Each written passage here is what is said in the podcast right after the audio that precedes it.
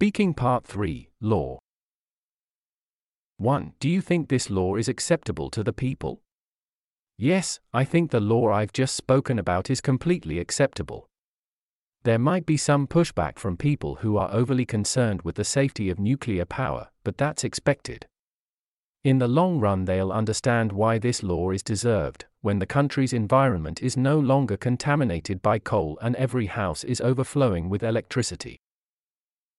2. Is there any situation wherein people may disobey the law? Of course. People violate the law for all sorts of reasons. Have you ever heard of the term crimes of passion?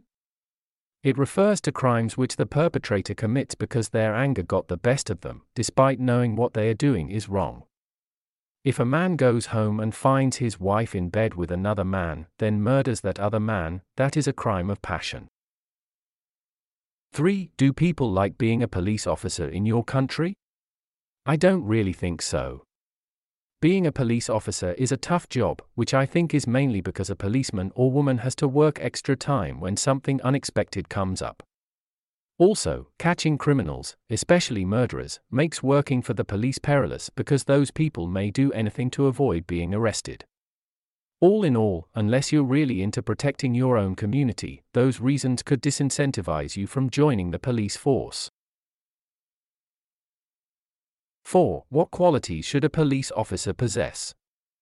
I believe that a police officer has to possess various qualities. One that I could think of is adaptability because each day could be very different from the day before. Another one is alertness for patrol officers, as they would need to notice anything abnormal on the street.